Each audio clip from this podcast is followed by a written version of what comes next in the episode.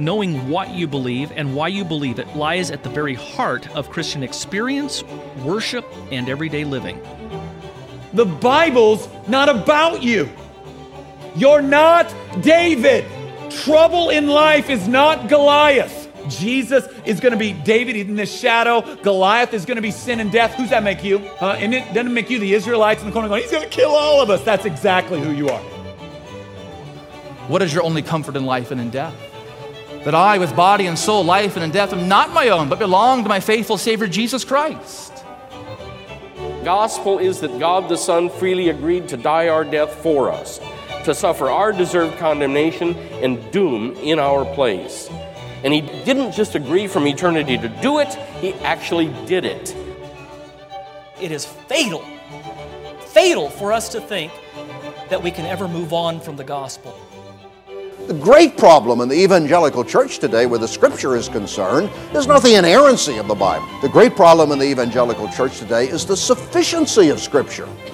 We don't think it's sufficient to do what we have to do. So we have to wake up to what's happening and recognize that the problem really is our lack of theology. Welcome to the Rap Report.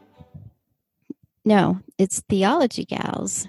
No. This is the Rap Report with Andrew Rappaport. No, it's Theology Gals with Colleen Sharp. Actually it's both. It's both. Well, if you're wondering, we're actually going to record this on both of our channels. And I'm Andrew Rappaport from the Rap Report.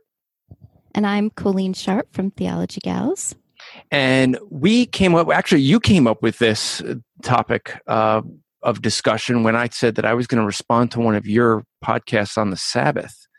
Uh-oh, I'm going to get myself in trouble. Is a dispensationalist going to talk about Sabbath? Well, not today. Okay. Yeah, that will be the next joint Rap Report Theology Gals episode. A dispensationalist and a covenant theologian discussing the Sabbath, which will be really fun. In other words, you'll try to keep me straight when I talk about your position? That's right. Well, I think the one thing I do think, and obviously won't get in deep into this topic, is I think unlike some people, you actually do understand our position. I try to. So we want to talk today about media. Yes.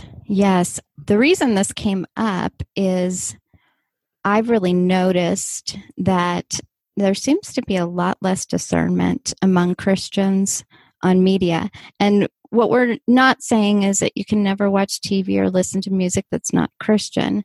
But what we do want to talk about is the necessity of discernment in the things that we watch and listen to.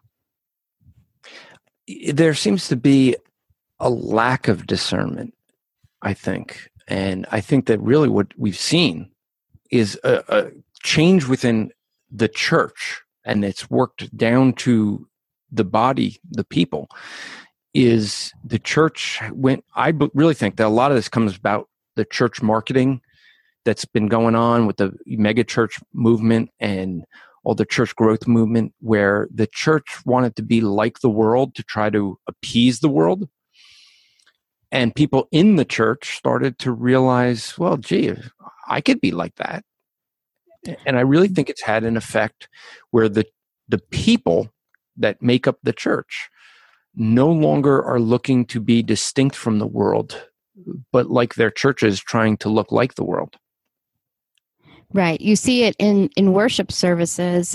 I don't know if you've seen this thing going around social media, Andrew, but I've seen it going around social media, and today I decided I need to watch this thing, and it's about this Beyonce mass. Have you seen this? I have not. Okay. I heard some talk about this and was like, what is this? Well, there's this, I know nothing about Beyonce's music, but what they do, from what I can understand, because I couldn't even watch the whole thing. It was difficult to watch, but they've taken Beyonce songs and made it, they actually do call it a Beyonce mass though, and it's in San Francisco, and they've made it where you can take a Beyonce song and you can sing it to to God, which really isn't far-fetched from a lot of some of the praise. Most of the stuff in church today.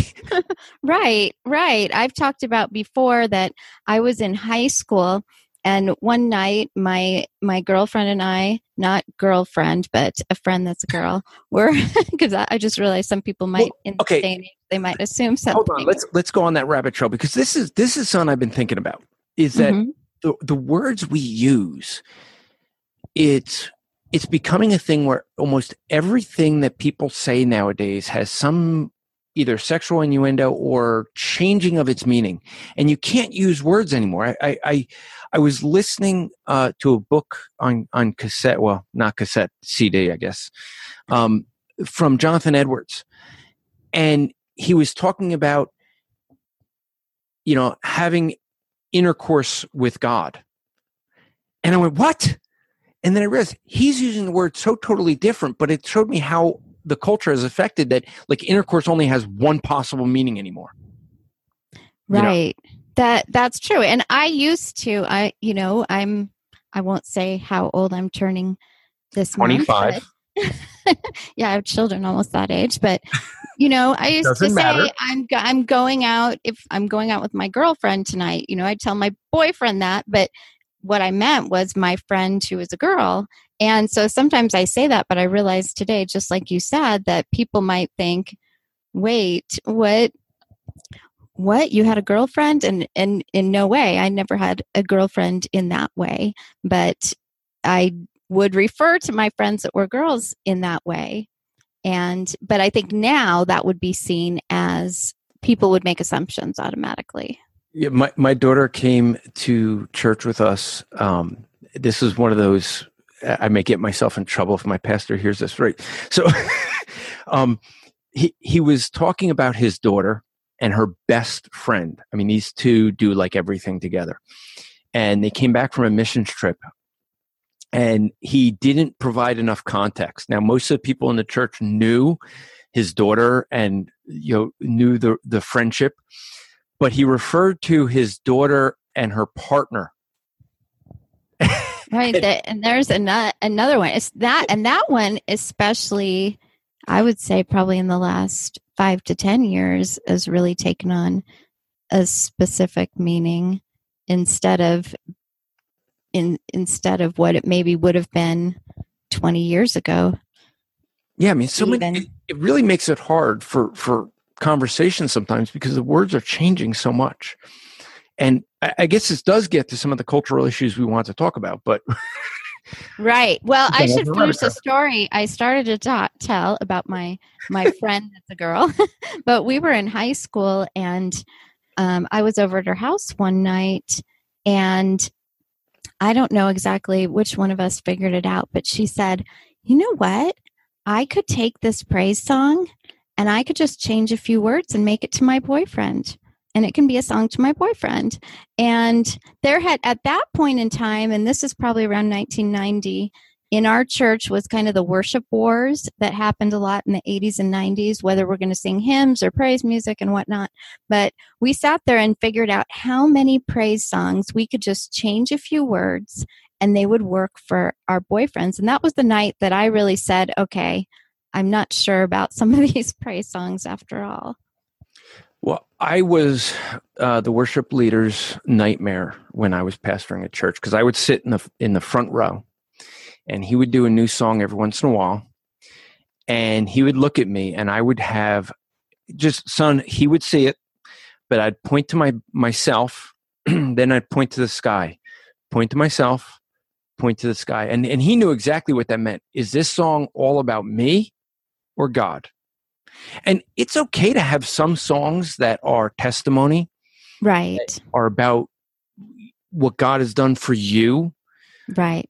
But I think it has to be balanced, and if it's not going to be balanced, it should be way out of balance in the way of songs about God and what He's done, not what He's done for me, but what He's done, who He is, and that was my way of kind of quietly letting the song leader know, we shouldn't be doing this one again, or we're doing too many about me. Yeah. Well, even some things that you see in church, I saw something and I should have saved it because I don't have it right in front of me, but it was something like this summer series, we're going to take popular movies and we're going to watch them and then we're going to find the Christian meaning in them. And the thing is that necessary, you know, and is that wise? Well, I thought you were going to say the thing is why are they always movies that are 30 years old? Yeah. And I think they said it sounded like current popular movies. And of course, my mind is thinking what current popular movies are going to be appropriate to be shown in church for one. And so I think that there's a few things that's happened, like you were saying, where they do not distinguish between Christians and the world, where there is an appropriate time to go and see a movie that may not be a Christian movie if it's appropriate, if it's, you know, there's some that are not appropriate. There is an appropriate time for that. That time is not Sunday morning. You've seen this, even I'm sure that you've seen it in the time since you've been a Christian, just how much worship services have changed. When you see some of these mega churches, you know, they'll have practically, you know, it's like a carnival or a circus that they have going on instead of it being the corporate worship, and instead of being about God. I did actually go to a church where afterwards there was a literal circus, but that's because right outside of the church, the town had a circus. But I mean, being that I travel and speak at a lot of different churches every year, I get to see a lot of different services. So I get to see more than probably most people because I'm not going just to my church every week. Every other week I'm at someone else's church, and I get to see a lot of different types of styles of music. And to be honest, I'm glad when I'm in a church where we're singing mostly hymns because it's rare that you have that anymore. Right. Maybe not as rare in Presbyterian churches. Right. That's all we sing is hymns and psalms. Yeah, I was going to say in Presbyterian churches, it's, you know, like more surprising if you get hymns because they're not psalms. Well, it depends on what kind of Presbyterian. I think in the OPC and PCA, you're going to find a majority of hymns more than the psalms. Yeah. But, you know, the thing that's so frustrating with it is the singing of the songs is a form of teaching. I think this is what we've lost in many churches. They have changed the idea of singing to praise God and yet teach to becoming something where it is about trying to stir up an emotional feeling. Why is it that the Psalms, and if you go through the Psalms, you'll see most of our theology, if you take any theology book, you're going to see them quoting the Psalms. The Psalms have most of our theology. Why? Because it was theology put to lyric. It's theology put to song. And it was done so people who couldn't read, people who couldn't have a Bible, could know theology, could know who God is. And this is the thing that's lacking. Instead of using that time of corporate singing as a teaching time, we use it nowadays as a time of trying to generate an emotion. Right. And I think if you have lyrics that lift God up on high so much, then you're going to have no other response than to be in awe of how great God is. And that is what will lift your heart in worship, in being of awe of God. I don't need to repeat the same phrase a dozen times until I get into this mantra type of thing. So I'm saying it over and over and over and over until like my heart starts knowing the words. So I'm going to start feeling better about myself. Right. Right. And so many hymns and psalms, when I sing them in church, they bring me to tears, but it's not it's not because I'm looking for some emotion that that's the reason why I'm worshiping God. It is for the reasons that you said. When you sing about God and His grace and what He's done, you are in awe. It can be overwhelming just reflecting on His work and who He is. You know, I don't know if you've ever had the experience when you just either busyness in your life or sin in your life, and you go to church, but you really don't feel like being there. And those, by the way, if anyone's listening, those are the times you should go to church. Right. It's because that feeling is called guilt. And if we try to avoid the guilt, we're avoiding the very thing we need. But when we do that, I have countless times in the past would go to church feeling that way.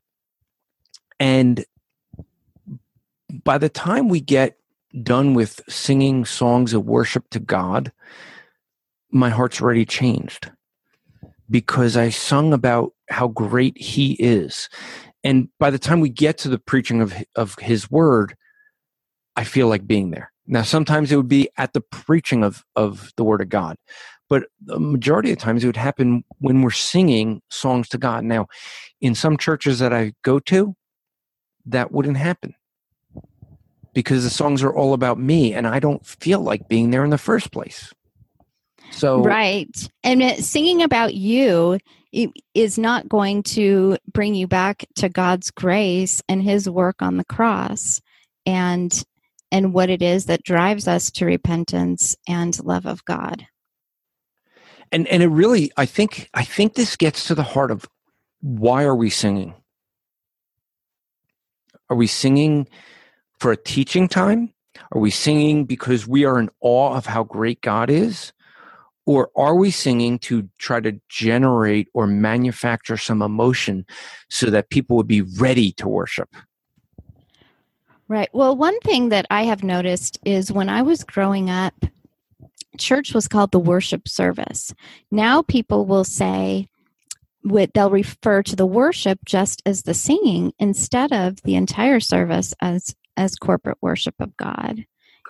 And this goes back to the worship wars that you brought up. I mean, this was back in the 80s where worship styles were all the rage and churches were mentioning whether they have traditional or contemporary worship, referring to the style of music that they had. And I remember in college, which was only a few years ago. That's right. But I had a friend of mine come to church with me. And I was going to a fundamentalist Baptist church, King James, not King James only, but we used King James. And we got done, and he said, you know, I asked him how he liked service. He's like, it's a good service, but there was no worship. I'm like, what do you mean there was no worship? He's like, well, there was no like singing and all that made me feel really good. And it really got me wondering because from my background, and as you know, I'm from a Jewish background, the word worship meant to bow down. That's how I had looked at that. And I said, you know, I need to look at what this actually means.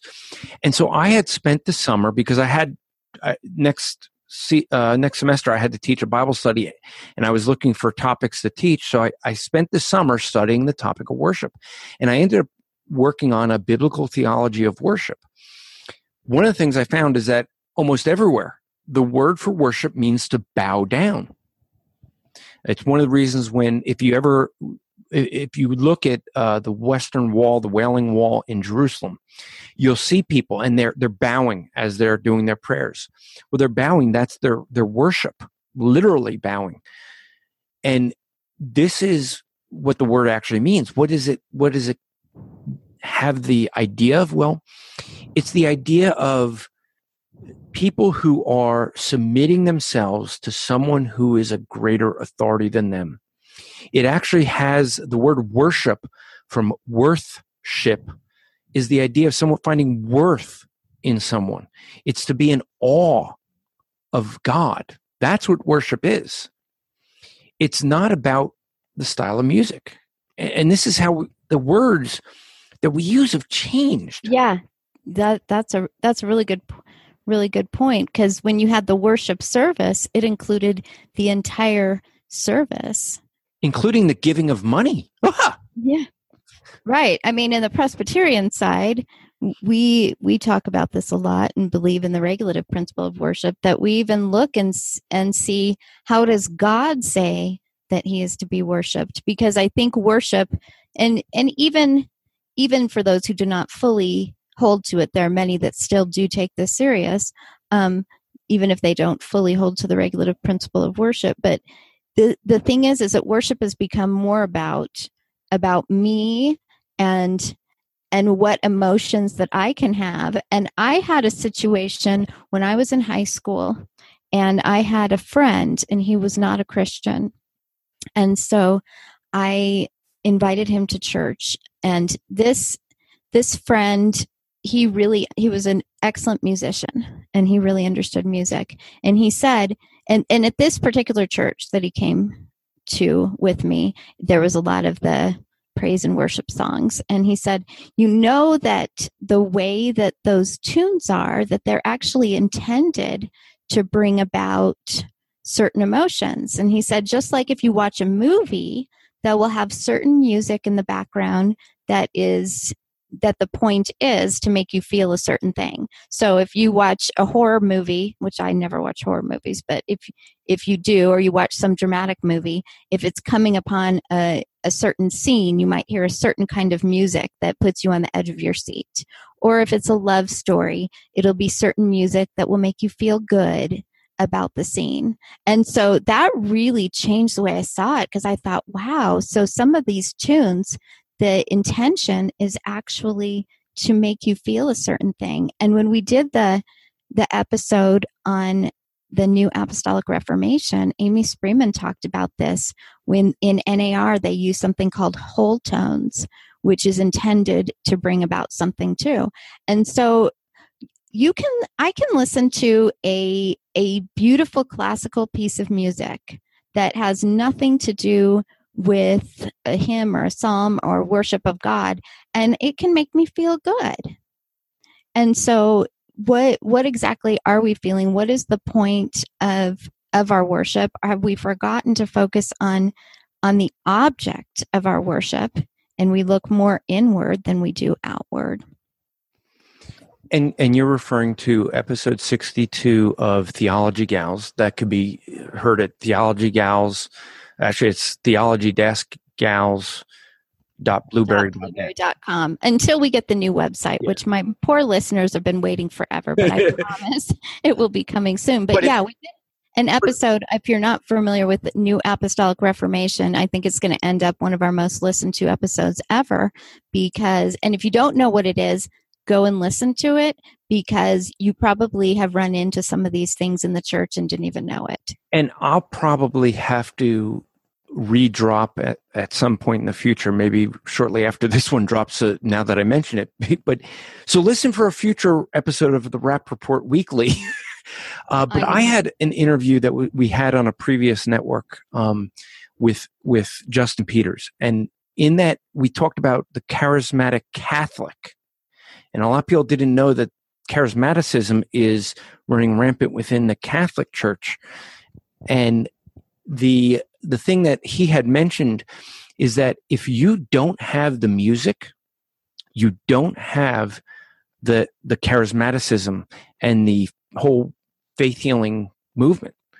He said they'll go for hours until they get that emotional stirred up. And that's why you see, if you see like the Benny Hinn Crusades and all of those, you see everyone there almost in that hypnotic state, because they have the music going over and over and over until everyone gets into that state. He also mentioned in there, which is really interesting, because he gave a list of things. He said, where do you see speaking of tongues and the swaying and this music and all this stuff? And you think the answer is going to be in the Word of Faith movement. And he says, no, in Hinduism, the Kundalini Hindus, have the same exact, they speak in tongues, everything that you end up seeing in that emotional word of faith movement. But if you remove the music, you remove their whole thing. You can't have that. That's interesting. Yeah, when I did a study on the history of speaking in tongues, I found that, throughout history, we had Gnostics in the early church that did something like modern day tongues, because it's not actually speaking in tongues like Scripture talks about. But I also learned that Mormons early in the Mormon church also did. And so it's really interesting to see these different movements that did the same exact thing. So it's really very interesting, because you see after the first century, and you mentioned biblically tongues were languages. It's one of the things I loved about the Holman translation when they had it as the Holman and not the Christian Standard they are today, because they translated it as languages. Those languages are mentioned in Acts chapter 2. So the only place where you see a reference to an angelic language, which everyone seems to speak angelic languages. Every charismatic I know, when I was involved in the movement, everyone speaks angelic languages. When I read 1 Corinthians 13, 1 and 2, you end up seeing that it's called sarcasm. Maybe it's because I have a black belt in sarcasm that I recognize. But, and I have, if you go to strivingfraternity.org and just do a search for tongues, there's a paper I have that goes through 1 Corinthians 12, 13, 14 in context. And what I found in there is I was in the charismatic movement because I didn't know any better. I came from a Jewish background, didn't know Christians for 2 years. It was just me and a Bible until when I started driving, I found Christian radio, Harold Camping, and I thought he was the bomb. He sounded so authoritative. Sounded like he knew what he was talking about. I thought he was the greatest thing until I actually learned my Bible better. But the thing was that, I got involved in the charismatic movement in college and didn't know any different. And I remember sitting in a Bible study, and one person was telling another person, well, not everyone believes that those gifts continued. And I went, wait, what? And I went home that night and decided I was going to read 1 Corinthians 12, 13, and 14 in one sitting. And in doing that, I realized all the verses that I was told, this means this, and this means this, this means this. When I read it in context, I realized that Paul was saying the exact opposite of everything I was being taught.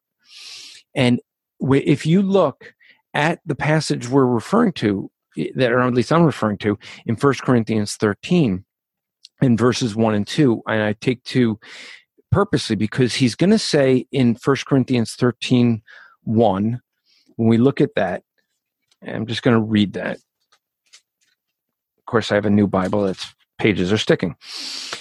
Is this the new MacArthur Study Bible? No, this is my... Okay.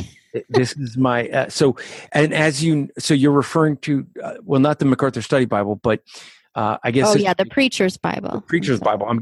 So this would be a good plug for we are giving away a MacArthur NASB Study Bible, or not Study Bible, Bible, Preacher's Bible.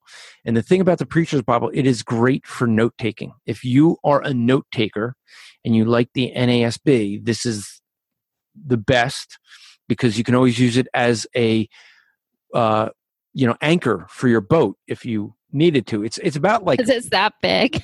It's like 8 pounds, I think. It's heavy. It's not something you want to carry to church. It's actually designed for the preacher to lay flat at the pulpit. But you write in that and it's not bleeding through. The reason it's so heavy and so big is because the pages are thick. It's just really good quality. It's like... It's not a study Bible with notes? It's an actual just Bible that happens to have room. I've seen some pictures of it, room in the margins to write notes, thicker pages, and okay. And so where can people enter? It's for you to have for your study Bible so you could pass it on to the next generation. That's really what it is. John MacArthur wanted it so that he's got his grandfather's Bible, and he wanted a Bible that's going to last. His grandfather's Bible's falling apart.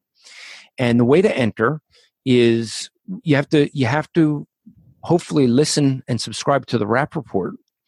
But if you write a review for us on iTunes, that's one way to enter, or to email us at info@strivingfraternity.org and either give us some topics you want us to talk about or let us know what you think about our podcast, good or bad. And that's how you enter. But you also have to follow us on Twitter. And the way to follow us is at Andrew Rappaport on Twitter, or follow Striving Fraternity Ministries on Facebook. But the Bible I'm actually holding is the next one that we're going to give away probably in the summer, which is a nice goat skin ESV, because some people were saying, well, I don't use New American Standard. So I was given this nice goat skin ESV. But here, back to 1 Corinthians 13. Okay. Yes, I know we get in little rabbit trails here, but go ahead with 1 Corinthians 13. I had a friend of mine that once told me, he says, and this is more of an old browser type thing for people who used the internet years ago when you used to have bookmarks before Google, and you had to, now everyone just Googles it. He said, right. Conversations with you is like just, you bookmark the conversation and you always back up to it. But 1 Corinthians 13, 1 and 2 says this, if I speak in the tongues of men and of angels, but have not love, I am a noisy gong or a clanging cymbal. And so this is the only passage in the Bible that refers to some, maybe an angelic language. Why do I say maybe? I don't think he's actually saying there is an angelic language. He's saying, if I speak of the language of men, even of angels, but I have not love, I'm a noisy cymbal, I'm a clanging cymbal, a noisy gong, clanging cymbal. Now, the emphasis is on the love, first off. He's not trying to teach that there's angelic languages, but he's using sarcasm. How do I know that? Because of verse 2. And if I have prophetic powers and understand all mysteries and all knowledge, and if I have all faith, so to remove mountains, but have not love, I am nothing. So you see the same pattern that he's using. He's escalating it and then exaggerating it and then comparing it to love and saying love's the more important thing, and all these miraculous things, I have all these gifts, but love's the most important. And so if I had all knowledge and understood all mysteries, what would you call me? God. Yeah, exactly. So is Paul claiming he's God? No, he's using sarcasm there. And if he's using sarcasm in verse 2, I think he's using it in verse 1 as well. That's also a little bit of how to interpret the Bible there too. I mean, these are just little things that if you learn how to interpret the Bible, these things become very clear to lay out. And there may be listeners who are saying, dude, I believe in tongues. I speak in tongues, and you just don't understand. Maybe you were taught wrong. We could do a whole episode on that and explain that, but the point of this is that most of the very, very charismatic churches, especially the Word of Faith churches, the NAR churches, are not going to be able to do their services unless they have that music creating the emotion.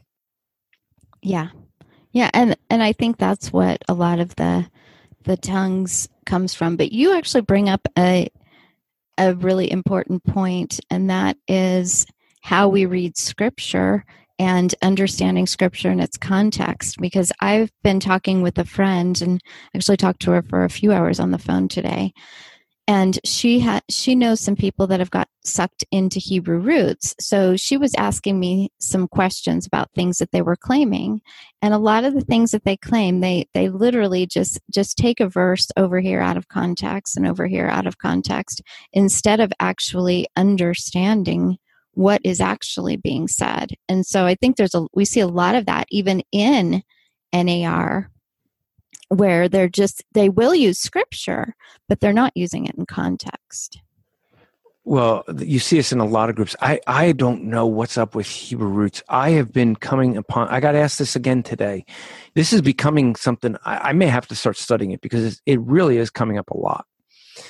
They're different than the Black Hebrew Israelites, but they interpret Scripture similarly.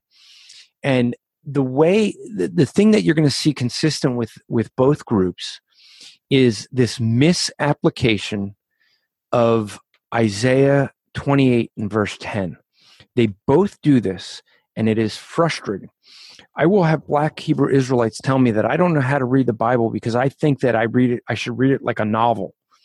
And they go to Isaiah 28:10, and they'll just quote the one verse. For it is precept upon precept, precept upon precept, line upon line, line upon line, here a little, there a little. And the interesting thing is the only thing they ever want to focus on is that last phrase, here a little, there a little. Because if they actually read the first two parts of that, precept upon precept, and that's repeated, line upon line, and that's repeated, that would tell you you shouldn't just grab here a little, there a little, the way they interpret that last part.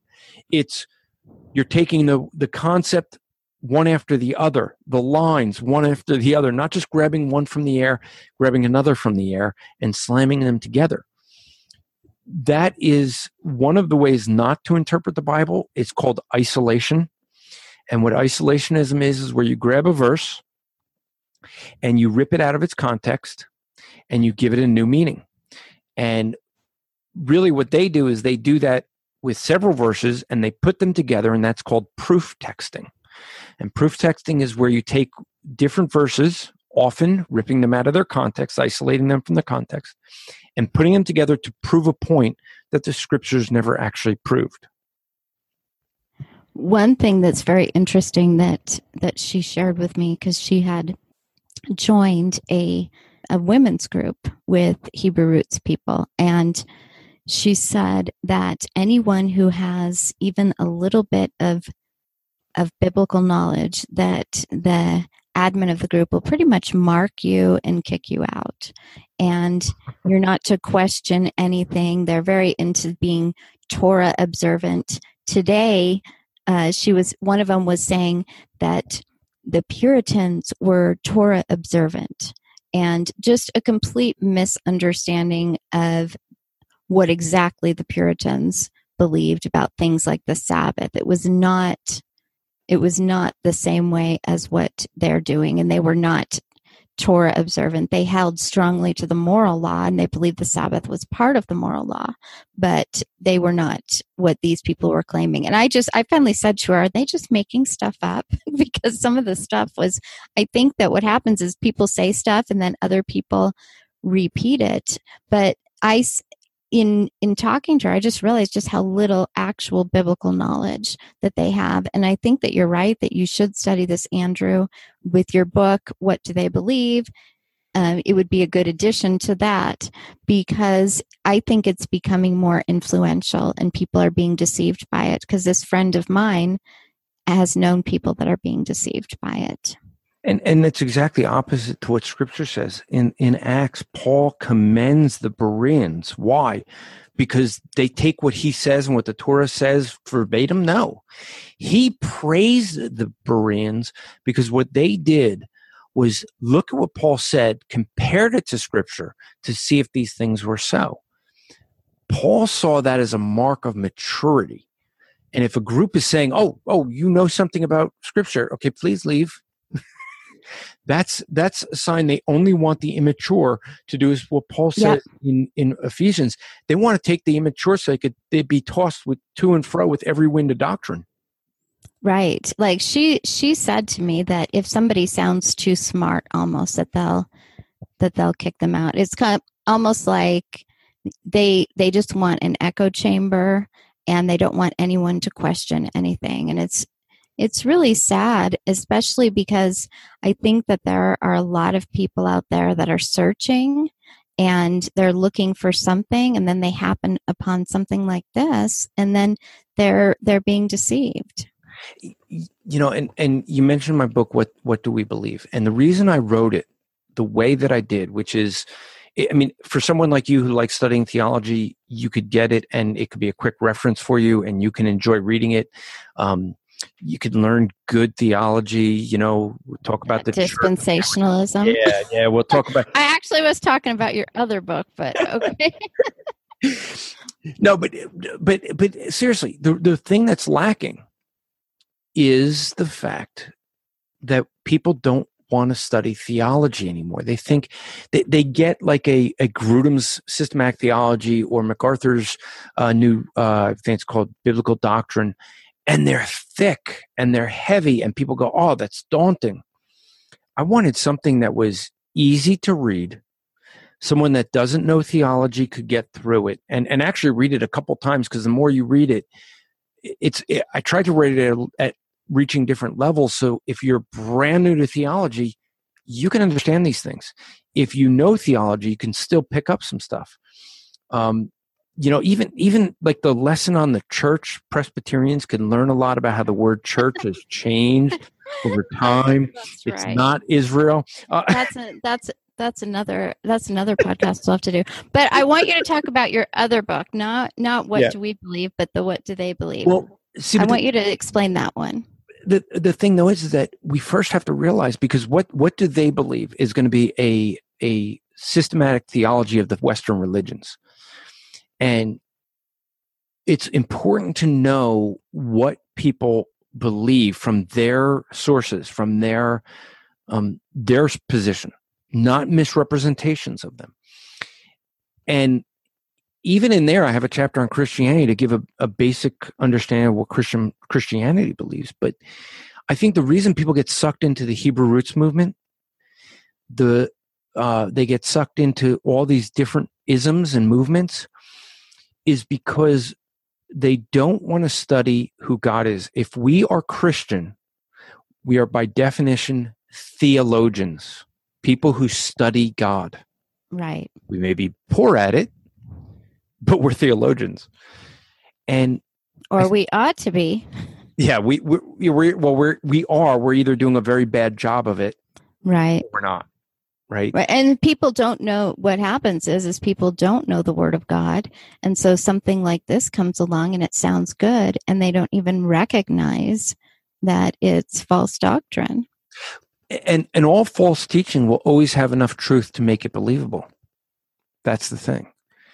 It only has to be wrong in the area of how you get right with God, making it into a works-based system. But what you're going to see with many of these is you're going to always see people who have a pride issue. And I don't care if it's the charismatic church, you get saved, then you get a second blessing. You'll see what we call stage cage Calvinists. You get saved now you get reformed, and now you're like a higher level of spirituality. If you're in that's a true. That's like gospel right there. No, I'm just kidding. Well, fundamentalist Baptists, you get saved, then you learn about the King James. Hebrew Roots is no different. You get saved, and then you learn about all of Hebrewism. And I think I shared with you this story once. I worked at Lucent Technologies many years ago, and we had a security guard who was she was part of what was called the Messianic movement.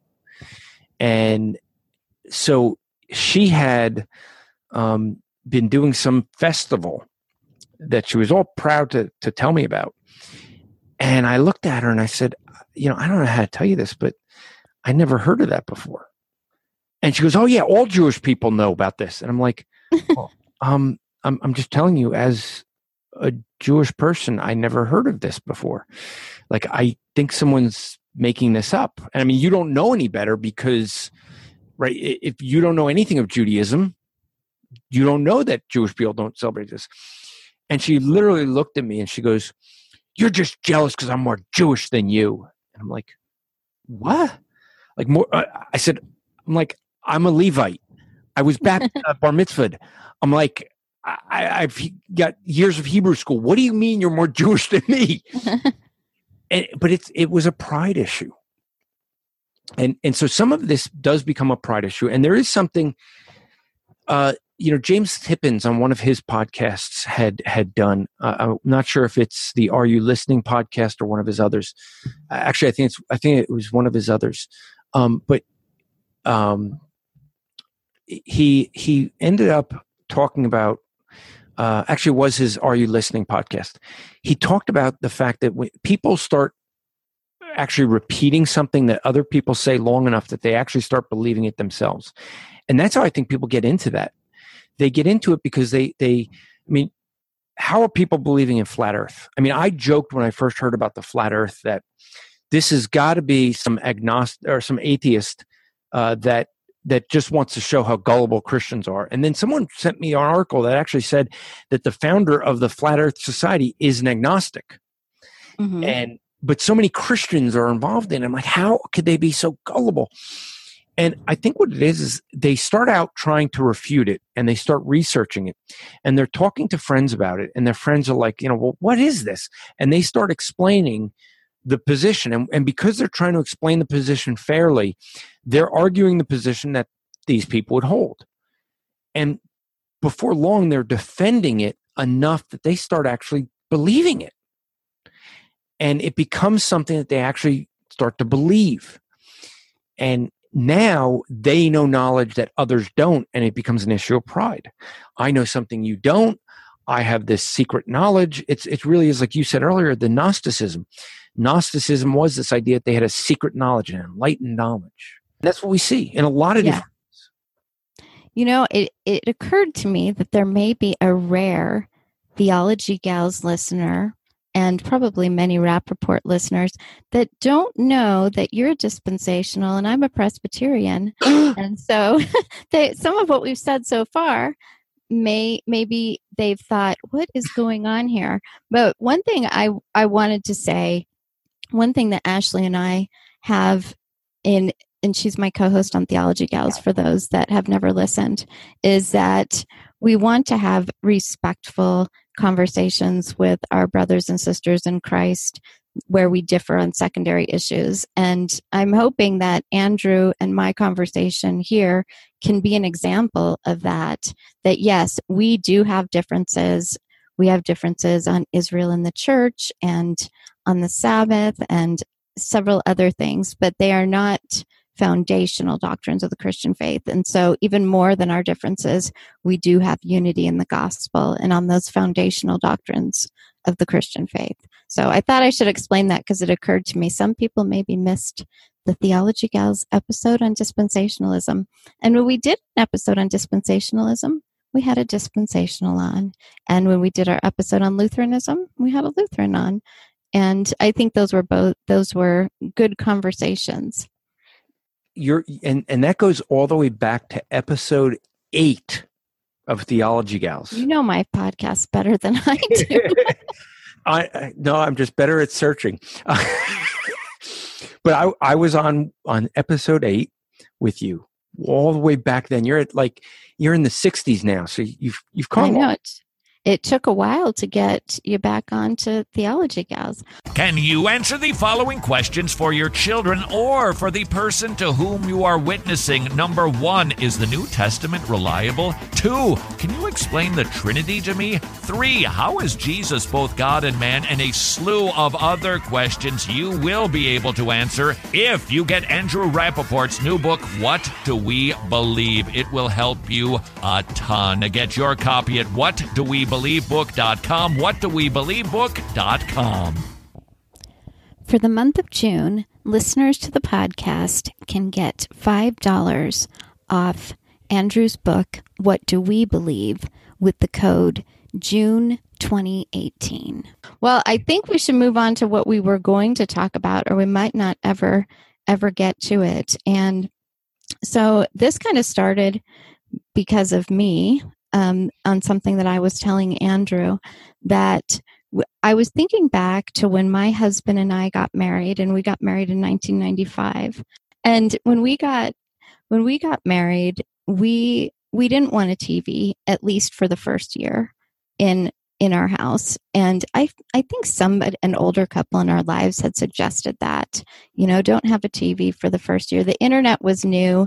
We didn't have it yet. And so we actually had a TV on a rolling cart that we kept in the closet, and we would pull it out every once in a while to watch an old movie we got at the library. But from early in our marriage, we had very specific standards for what we did and didn't watch. And it's not my intention to be legalistic here, but just to express some things that do concern me about what I think is a lack of discernment in some of the things.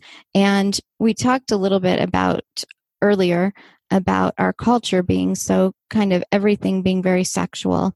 And that is the case on things that you watch on TV. For people like Brent and I that have watched very little TV through the years, we do have Netflix. We do have a couple shows we watch. We do not watch TV even every single day, but we do have, a few shows that we watch and whatnot. But we do have certain standards. We also have times where we've started a movie and we've said, "Oh, this is not an appropriate movie." We usually check the Plugged In from Focus on the Family because it'll tell you, what language is in it, what sexual situations and whatnot.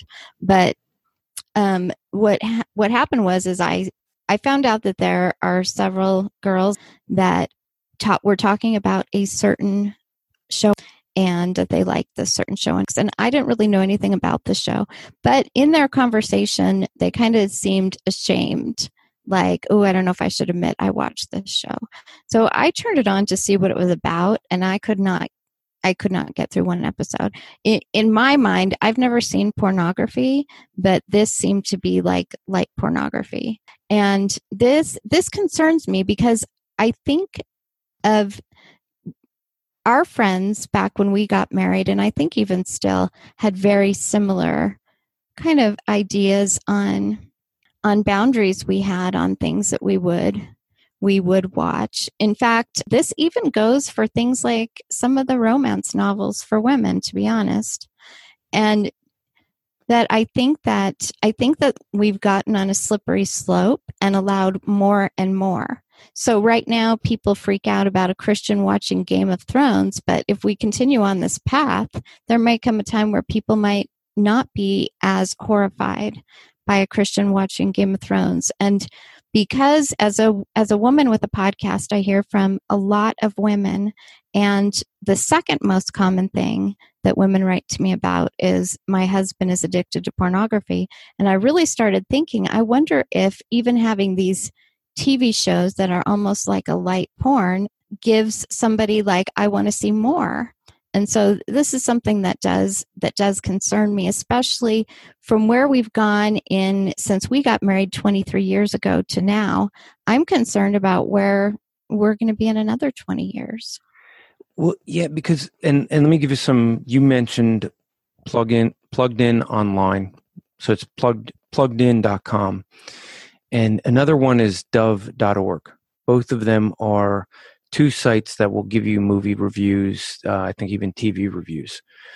I have a similar background to you. I didn't have a TV. You and I talked about this. I didn't have a TV in our living room for years after we got married. We had a TV, I think, in our bedroom, my wife and I. No, not even in our bedroom. No, we had it downstairs in the basement. And we got a TV in our living room September 11th. That's when we brought it upstairs because I ordered cable or satellite dish, one of the two, because I wanted to get the news after that. We had no news, and that's what got me to get a TV in the living room. And I didn't really have one for years. I'm not a TV watcher. Anyone that knows who Frank Mullis is knows it is. So Frank likes to bust on me, because he will give movie quotes to see if I even have the foggiest idea that it was a quote from a movie, because I'm that clueless. What I think has happened is that people have watched these TV shows and movies, and they're just subtly moving in a direction where people have become so desensitized to it. I remember a program that my kids were watching on TV. I have adult kids, but it was like my wife and I were sitting there, and it was like everyone just kisses one another all the time. It's like every other scene is this one's kissing that one. It reminded me of, of the soap operas that my mom used to watch, and where it's like, but it's become more prevalent. And the thing that got me was, and I think this is how you and I started with this conversation that brought up this topic, was I was listening to a podcast just about iPhones or the Apple software. And one of the podcasters is a big gamer. And she was mentioning this game that Nintendo said 10 years ago, this will never be on the Nintendo platform. And now it is. And the reason they weren't going to let it on the platform was because it was too horrific. It was a horror game. It was just too horrific. And the podcaster said, you know, this is such light stuff. This isn't even anything serious. It's such light horror. Why would they ever have had a problem with it? Well, the game didn't change. What changed was the perspective of 10 years of influence in the media. And I'll give a plug for a ministry you may not be aware of, but it's called Apollo Media. It's the guy who runs it is he is Carl Kirby Jr. Now, I don't know if the name Carl Kirby sounds familiar to anyone, but Carl Kirby Sr. used to be a speaker with Answers in Genesis. He's now with the ministry Reasons for Hope. But Apollo Media, and it's apollomedia.org, what Carl Kirby Jr. does is he looks at media and video games. And I will just say this to anyone listening. I've had Carl Jr. speak at each of our conferences in each of the areas that we have done it. And I've told people, when he gets done speaking, your jaw will hit the ground. He will play things in games. He'll show you these games. And you won't believe what your kids are playing all the time. And after every conference, I love to go to the back before he wraps up and just watch everyone walk out. Because person after person, when he gets done with his presentation, their jaw is just open. And they're like, I can't believe it. I had one grandfather go, I have to go home and figure out what it is my grandson's playing all the time. He was showing me stuff in these games. The games are all... they all, if they use scripture, it's a misrepresentation of scripture. He was showing that there's one of the most popular games is where you're a gunslinger, and your object is to get all the other gunslingers to convert to Christianity so that you can bring them to church. So you have a gun in one hand and a Bible in the other. And your job is to get them all to convert, to use the Bible, to get them to convert, to get them to church, and put down their arms so that when all their arms are put down, you can shoot them all. That's the game. There's a game called Denouncing Isaac. Now I got to remember it. But he's got a game where in the beginning of the game is this little stick figure representation, and you have to watch this every time. And here you got a mother and Isaac, and they're getting along great, but the mother hears the voice of God, and God says, you don't love me enough. You gotta show me you love me. Take all of Isaac's toys away. So it takes all the toys away. I don't think you love me enough. You got to bring Isaac to church. And so brings Isaac to church. I don't think you love me enough still. I think you need to sacrifice Isaac to me. And Isaac overhears this. And then Isaac discovers that the mother is going to kill him. And she's charging in the room with a knife. And he finds an escape hatch underneath in his bedroom. And he runs out of the escape hatch. And then the game starts. And you're Isaac running away from your mother, who's trying to kill you, to sacrifice you to God, to show her love to God. The author of that game grew up in a Christian home. It is modeled after Abraham and Isaac. Okay? It's just with a mother. And he's specifically trying to show this is what Christianity is. And this is a game that people play. Kids, this is designed for 5- and 6-year-olds. This wow. is the message they're getting. Yeah. Well, I actually did not. My kids do play some games. I didn't allow video games in our home for a really long time, and then we did, but we were very picky. I think your children are a little older than mine, and so Minecraft was what they played. all the time, which you go and mine stuff and build a house and whatnot. But it's kind of funny because we rarely watch TV, but we actually do have a 60-inch flat screen in our basement, but it's to watch hockey. That's what it's for, because our home is very big hockey fans. So go Blackhawks. And so... Yeah, I don't even get that. Chicago Blackhawks. So I should say my husband played hockey when he was young, and my kids, developed a love because of his love of hockey. But the games that the main games my kids play are the sports games and their sports types games, because that I'm not even familiar with a lot of the different games that are out there. And we've been very, very picky. And one thing I am grateful for is that my kids are not TV watchers. They just watch almost no television except sports when they watch any. And one reason is because I did grow up in a home where the TV was on all the time, and so did my husband. And so we really didn't want that. And I think because I'm not sure if young people are big TV watchers or not, but I think probably a lot of them are. My kids just don't really watch television, which I'm grateful for. But I think that my generation, we really didn't have our kids watch TV. I'm not sure, because there was kind of at least in Christian circles, in the circles I was in, especially homeschool circles, there was kind of a move to not be like our parents that had the TV on all the time, and to not let our kids watch TV. And that may be changing a little bit. I'm not entirely sure. It's changing to where now they watch it on their phones.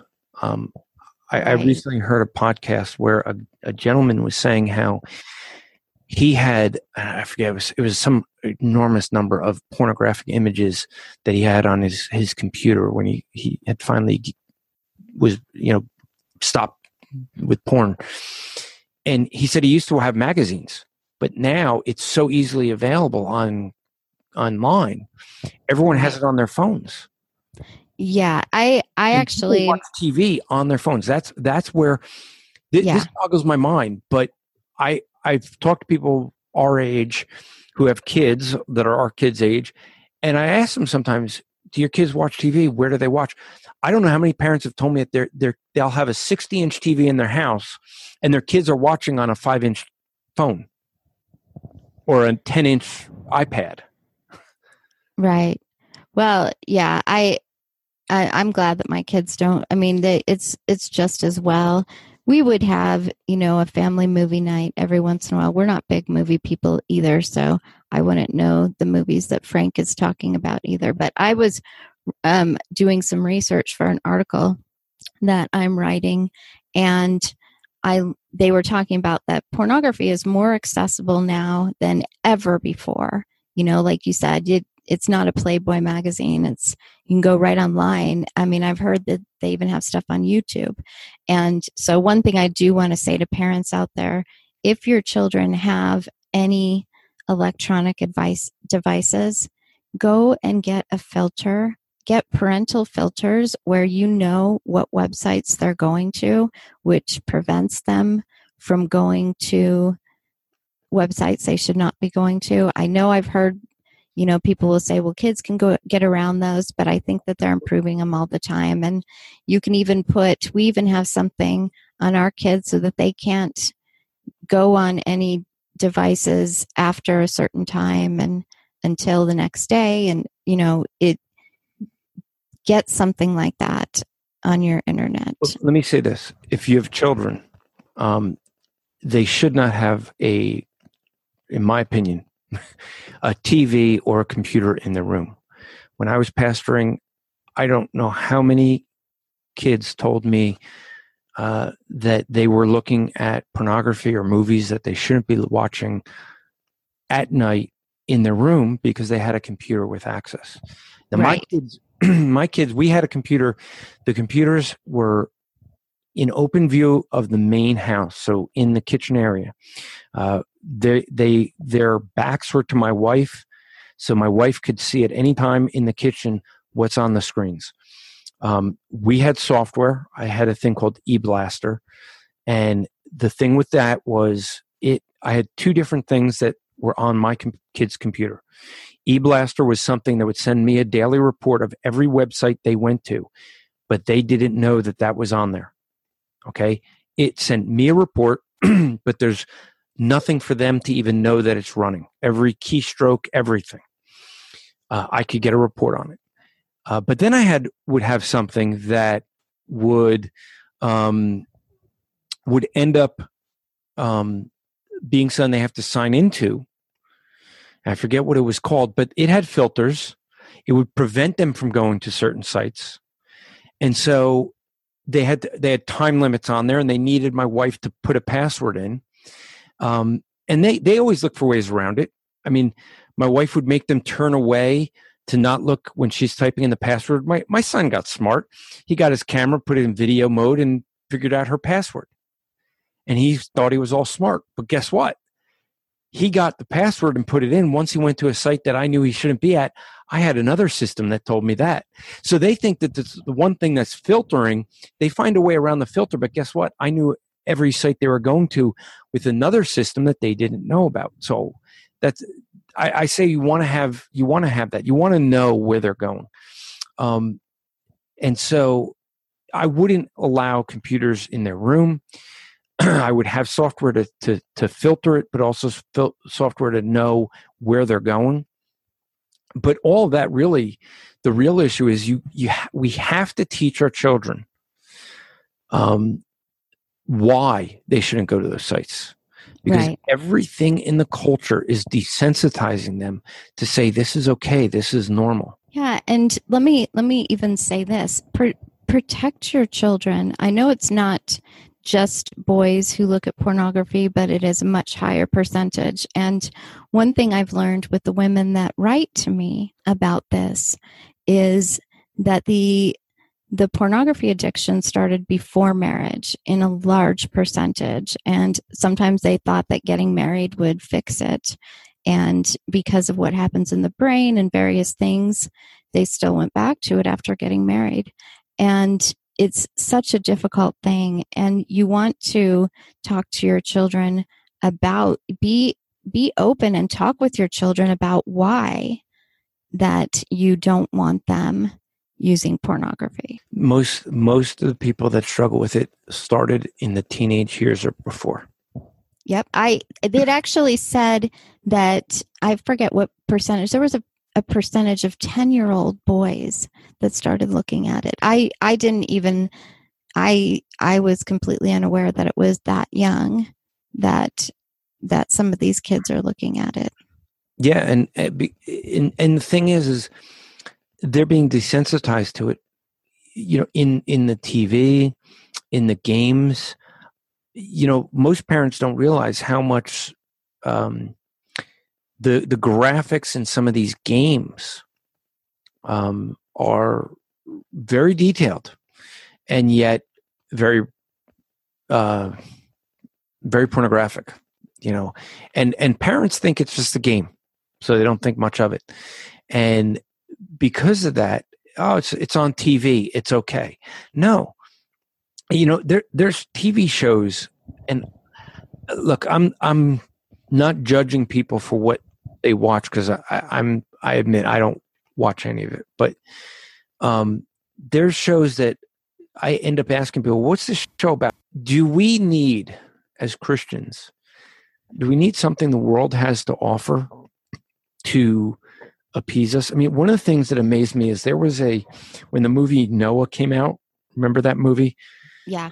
I didn't see it, but I heard about it. I did watch it. My wife and I waited till it was out at the library because I'm too Jewish to pay for things like that. So I get it from the library for free. And my wife and I, we decided we were going to see how many things they got correct. We counted 6 things that they got right, including like the names of Noah and his children, and that it was a big boat and it rained, you know, things like that. We could only count 6 things they got right. And I remember a blog that argued how this movie was so cinematically well done And I was like, and this is a Christian blog. And I responded and said, are you nuts? Like a movie that the producers say they want to make the most un-Christian Christian movie, and you're going to praise it for its somatic, how well done it is, when it's biblically inaccurate. And this is all that the world, they see this movie and they think that's it, it's accurate. They don't know the difference. I was like, you know, I literally said, you know, next you're going to be praising pornography and saying, oh, look, it's as long as it's, you know, depicting a husband and wife, it'll be okay, because look at the beauty of marriage. I mean, I'm waiting for the Christian bloggers to start doing that. And I hate the thought that that joke could be true one day, but it could. The way we're headed, people they're looking for a reason to justify not only Christian liberties, but they've gone beyond that. Right. And let's talk about that for a second, that we do have Christian liberty insofar as it is not opposed to God's law. And so there may be appropriate shows to watch. My husband and I have found a couple that we enjoy, and you know, so we're not saying you can't ever watch a show, but I would much prefer an appropriate secular show than one that's based on a Bible story and not accurate. Yeah. My wife and I, there was a TV show, I forget the name of it, that we actually watched. My daughter got us watching it, but it was like in England in the 1800s. And it's, you know, it talked about the lifestyle, the upstairs, downstairs, of the classes of people. And we started liking that sort of genre. And then we started to try to watch some other things that like historically related. And we were watching something, and it was about Queen Mary. And we had to give up, because it's like every other scene, someone's kissing somebody and they're not married. And we're like, you know, this just, it doesn't, it's not needed for the plot in the first place. They're just putting it in on purpose because this is what the culture says. And here's the thing that amazes me. The same culture that wants to promote a Me Too campaign and say how, you know, we should be pointing out that we shouldn't be, you know, sexually assaulting women, is the same group of people who are putting out this Dog Show movie where they're trying to teach children how to get into their, as you informed me, how to get into their Zen place when they're being sexually assaulted by an adult. It's like you can't have both, but they want both. They want to say it's wrong if we say it's wrong, but we still want to encourage the very behavior that we're going to say is wrong later. Right. And for those who are not familiar, the movie Dog Show, which recently came out, it's since been pulled and some of the scenes taken out, but there's articles out there about why it's still not something you should take your children to see. And the very fact that they released it the way that they did, but basically... Well, continue with that, because you had a great point on this when we talked about it. I'm not sure if I remember my great point. The fact that they released it and they didn't think it was wrong. Right. In Australia, you told me they pulled it and said, no, we're not playing this, but they played it in America. Right. And no one thought this was a problem. And well, and the other thing is, I think that their initial apology really was kind of we're sorry that you're so upset, instead of, you know, but this is how dog shows are. And they basically showed somebody, a dog learning to have his private parts examined, which he did not like to have happen. And so then he learns to go to a Zen place for it to happen. And this is what happens when child molesters groom a child. That's what they do. And so it's very, very disturbing that it came out at all. And so it's kind of the fact that they pulled it, and I think it probably had more to do with money than anything else. They pulled it and took those scenes out. I think it's a little too late. I think the fact that nobody within that, you know, that was producing the movie stopped and making the movie in any way that was associated with it, stopped and said, this is probably not appropriate. Yeah. Until they started losing money. Then they changed it. And then you have to be careful. This is why whenever we had a couple times where we heard about a kids movie coming out, and we'd go look on Plugged In when our kids were little, and we'd say, okay, this is not something that we want our children to see. And one time there was one movie, I cannot remember the name of it, and I went by word of mouth, some homeschool moms talking about it, and then there was stuff in it that I definitely didn't want my children to see. So you want to look at one of the sites, and I will link in the Theology Gals episode notes for this episode some of those sites that we talked about where you can go and check out what is in a movie. I'm not familiar with the one Andrew mentioned, but with Plugged In, and I'm not sure what's going on with Plugged In right now, but at least I haven't been on it in a while. But historically, what they've done is they'll say, this is exactly what's in the movie in regards to sexual situations. So it's great for adults too, if you're going to watch a movie. To give some balance, I will say that there was one or two movies that Disney put out that many Christians were very much against. And my daughter wanted to see them, and I was like, all right, well, I'll go with you. But if there's anything I think inappropriate, we're leaving. And I remember there was one where they made this big thing about a homosexual relationship with two of the characters. I was watching this movie and I couldn't figure that out. And I was looking for it. So I think there's sometimes where Hollywood will put something out there to stir up Christians to just get publicity. And I don't put that past them.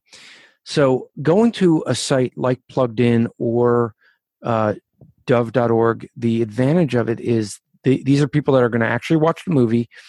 And some of them, what they'll do is they'll count the very specifically, okay, there's this many foul languages. These are the words that are used, things like that. And so that gives you an idea of, okay, what are we looking at? What specifically is there that would be of concern?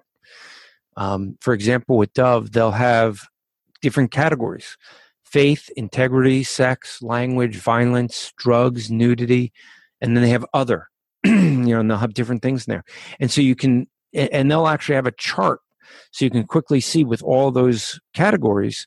They have a chart from 1 to 5 to say whether it's appropriate or not, so you can quickly see it.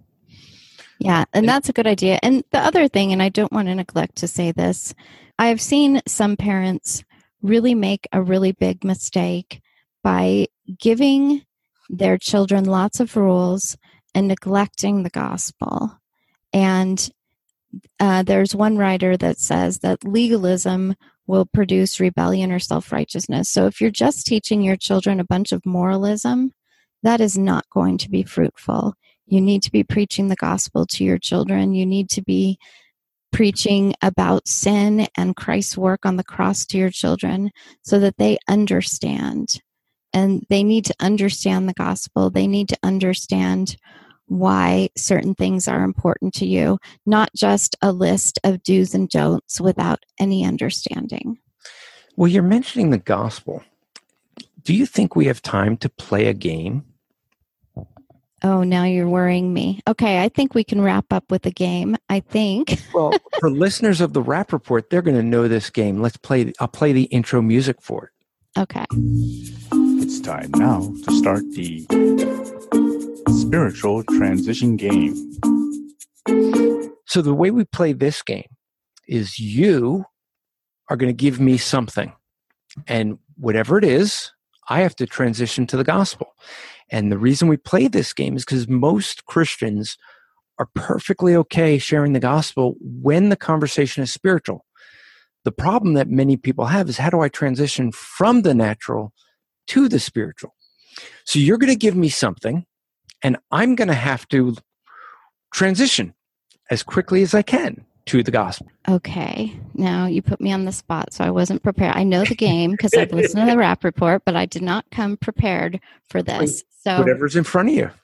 Okay. Facebook groups. Facebook groups. Well, that just shows the depravity of man. No. That one was too. No. Facebook groups. I mean, look, what do we see when we have Facebook groups? Facebook is this social media that's designed to get people to be able to find things that they have in common and to be able to talk about them, to share things in common. And that could be good or it could be bad. The reality is that, as you and I have both known, because we're in plenty of Facebook groups, that sometimes the Facebook groups bring out the worst in someone because they're not face-to-face, because they're behind a keyboard, and people will say things that they know they would never say to someone's face. Why wouldn't they say it to someone's face? Well, quite honestly, because if they say it to someone's face, they're going to know the person's going to respond or be upset, and they generally want... They might get punched. They might get punched for some of the things said, yes. But generally, people want to be liked. It's part of our human nature, our pride. We want others to like us. And it's one of the reasons that we think so highly of ourselves. People go into these Facebook groups and they will present a persona that's so different than the way they are in real life, because they want people to think differently of them than they really are. And it's just the way that we are. And the reason that we do that is because we want everybody to think we're the best. And the reality is, in doing so, we diminish someone who really is the best to make ourselves look better than that person. That person is so much the best, is so great, that person did something that you and I would never do. That person was completely innocent of ever doing any crime. And yet that person came and died in my place and paid a punishment that I owe. I owed a death, and he paid it in my place. That person is Jesus Christ, Almighty God, who came to earth and died on a cross as a payment of sin, that though I was guilty, I would be forgiven. And though many people go to Facebook to escape guilt of sins that they do, and try to go to drugs and alcohol and pornography and work and do different things to get rid of guilt, the only way to get rid of guilt of sin is at the cross of Jesus Christ, where you could be forgiven. So that was a good transition, and I think you're right. Sometimes Facebook does show the depravity of man, but I think there's also some good things that happen. Sometimes I have a love-hate relationship with it.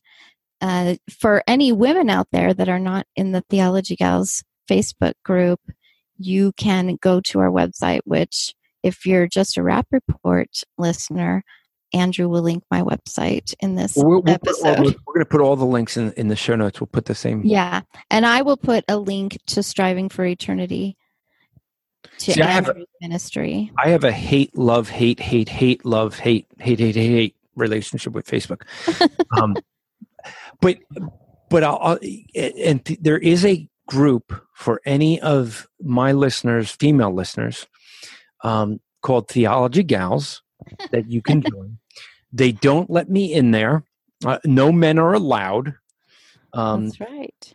You know, I tried. I got blocked. It came up in the recommended groups on Facebook. I said, let me try. I've been disallowed from two groups. Theology Gals, because I'm a man, and the Conversation from the Porch used to have a New Covenant Theology only group. They kicked me out because I'm dispensational. Oh, because you're not. Yeah, I will say we do allow dispensationals. Are they allowed to talk? They're allowed to talk within reason. Some people think I'm too strict, but one thing that we do emphasize in the Theology Gals group is that we are not a debate group. And in fact, we have a list of things, of topics we don't approve, like vaccines. We're not if you get a bunch of women together, there's certain topics that tend to come up. And so we do have some rules, just because we don't want to turn into a debate group. So certain things, topics are not allowed. Discussion on like crochet versus knitting. I mean, is this allowed? Yeah, we will allow that. That is one we will allow. I don't think it has come up thus far. That's a heated debate. That's what I hear from one Andrew. One needle or two, you know. Yeah, because and the reason Andrew's saying that is because a couple of weeks ago I said we have a controversial topic coming up, and one of my Twitter friends, actually a guy that I've met in real life, he said, "Oh, I know what it is. It's keto versus paleo versus Atkins." And so we said, "Oh, yes, that's." And so Angela, my co-host, that's sitting in for my regular co-host who's having a baby, she said, yes, we're going to talk about how to make dessert from bacon and if you're tired of cauliflower, you know. And then she said, next week we'll be talking fibers, and that will be crocheting versus knitting. Well, and that was from your last episode, episode 64, on can Christian men and women be friends and the Pence rule, really the Billy Graham rule. But right. And, you know, look, I'm looking forward. You and I are part of a community of podcasters, the Christian podcast community, or well, I am. You're coming. You may be coming over. We'll see. But you are in the Facebook group, at least.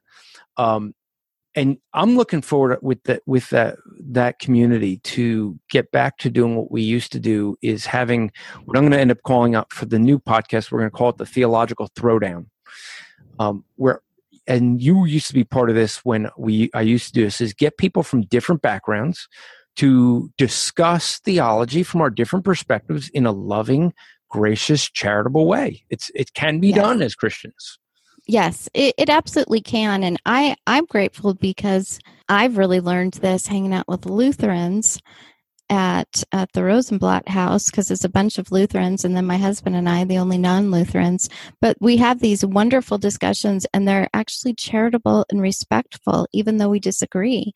And it is possible. And I think people think theological debate only looks like it looks on Facebook, but it is possible.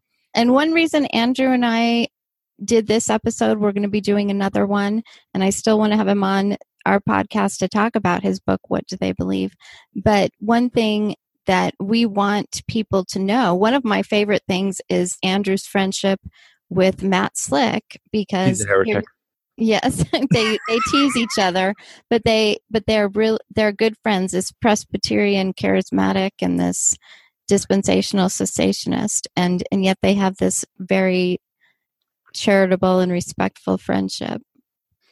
Well, and if you want to see a good example of that, and I'll give you the link, is the debate that Matt and I did on the charismatic gifts, is because, you know, the pastor of the church actually had to mention, you know, he goes, I don't know if people realize from watching these two that they're actually good friends. Well, I think some people know that, but some people may have listened to your podcast that you had with Matt Slick Answers, and on there you kind of hosted, but Matt answered a lot of the questions that came in, and you could tell your chemistry even through the speakers. You know, you guys have a healthy joking around, and you joke around about your differences a little bit, like you calling him a heretic and things like that. The reason we ended up doing that debate at a conference, an apologetics conference, was that we've become known, Matt and I, for publicly disagreeing with each other, debating with on, you know, covenant theology versus dispensational theology, the gifts, baptism. We've done it on a number of different topics, both on podcasts and at conferences now. And the reason that people are looking at it is because Matt and I, we disagree on a lot of things, but we both love each other. We can discuss our differences.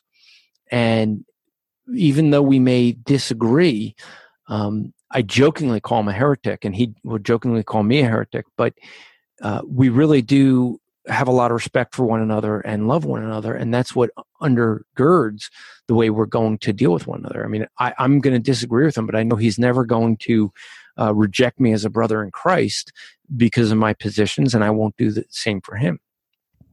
Right. And I mean, he'll be corrected when all you Presbyterians will be corrected when you get to heaven. I'm not worried about that's what you think. That's what you think. And Andrew and I have lots of disagreements too. We didn't focus on disagreements in this. We're going to do that on another podcast, but we do the Sabbath. We do have, yes, on the Sabbath. So if you want to hear a really good discussion between a Presbyterian and a dispensational on the Sabbath, tune into that, because one thing we're going to talk about is sometimes we find in the Theology Gals Facebook group, sometimes people want to just dive right into the topic, and you actually have to understand that it's two different systems that are being used.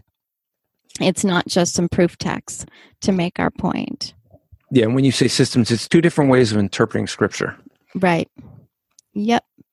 And so your systematic theology is going to be different than mine, but we can still have respectful, charitable discussions and respect one another at the end, even if we disagree.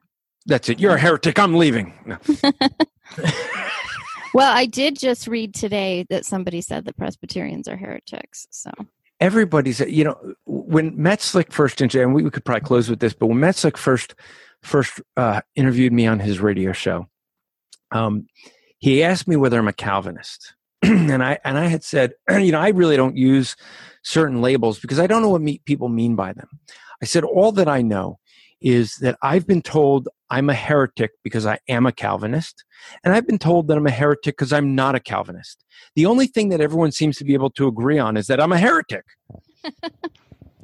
Yes, well, some people don't think you're that somebody is Calvinist enough. So you're not really a real Calvinist if you're not Calvinist enough. So, yeah. So, well, to end, I don't think Andrew's a heretic. Definitely check out his podcast, The Rap Report. He has a daily podcast. They're about 2 minutes each, and he posts them on social media, but you can also go to The Rap Report on iTunes or whatever podcast app that you use, and you can look up Rap Report, and that will give you his daily 2-minute podcast, and he'll usually take a topic and deal with that topic throughout the week. And then he has a 1-hour show, and I think, are you releasing those on Saturday? I release on Saturday, we kind of do a wrap up of the dailies, and then on Sunday we okay, it's Sundays, okay. I usually don't get to them till the next week, so okay, well. And for my listeners, I encourage you to go and subscribe to Theology Gals.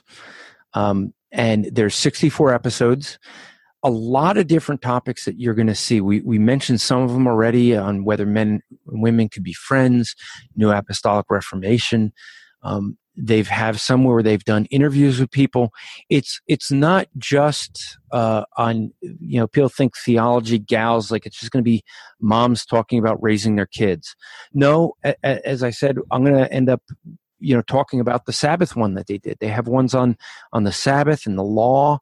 So there's a lot of different topics, 64 of them. So there's going to be many, but I encourage you to go and subscribe to that. And if you just search for Theology Gals in whatever podcast app you have, you'll find it, or you could you'll see it in the links, Theology Gals, if you search for it, but it's theology-gals.blueberry.net for right now. They're going to get a new one soon. They've been getting a new website for a really long time. Yes, people are starting to think I'm dishonest. There's a long story behind why we don't have it yet. I could be wrong, but I think Noah built the ark in less time than Theology Gals got from your side.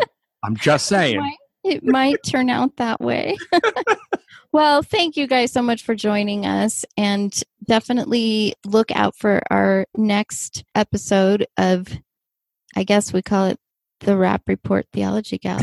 I'm not sure what to call it. Well, the next episode of that we're going to do, and the reason is I wanted to respond to the Sabbath one that you guys did.